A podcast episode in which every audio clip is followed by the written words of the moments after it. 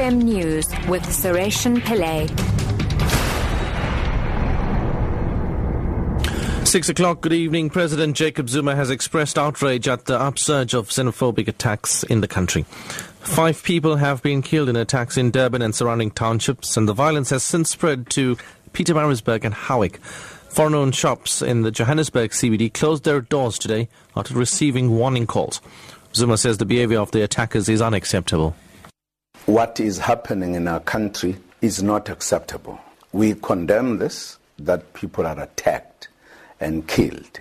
We cannot accept that uh, when there are challenges, we then use violence, particularly to our brothers and sisters from the continent. We have said before that when we were in trouble, they helped us to fight our own liberation. They did not chase us away. And therefore, it is important for us to bear that in mind.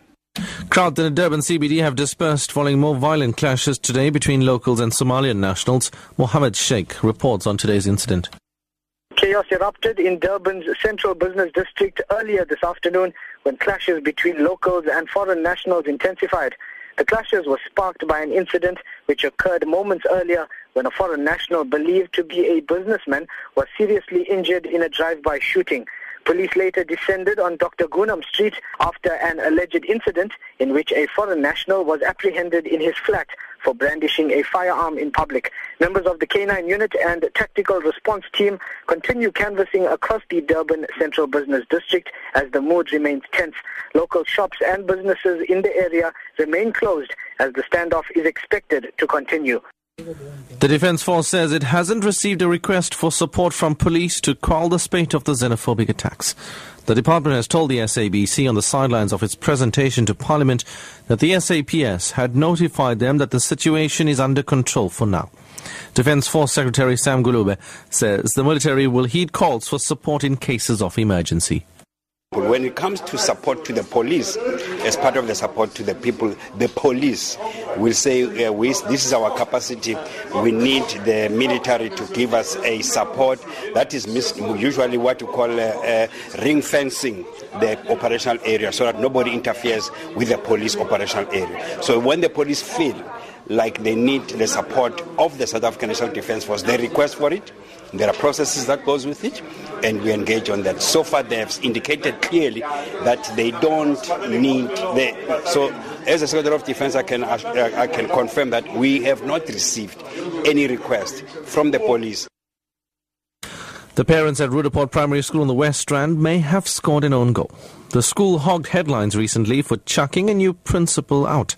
A report by accounting firm KPMG has exonerated the principal but has found so much evidence against the school governing body that it has been dissolved. It also found against the acting principal the parents were fighting for. Gauteng Education MEC Panyaza Lesufi presented the report today and tabled his recommendations.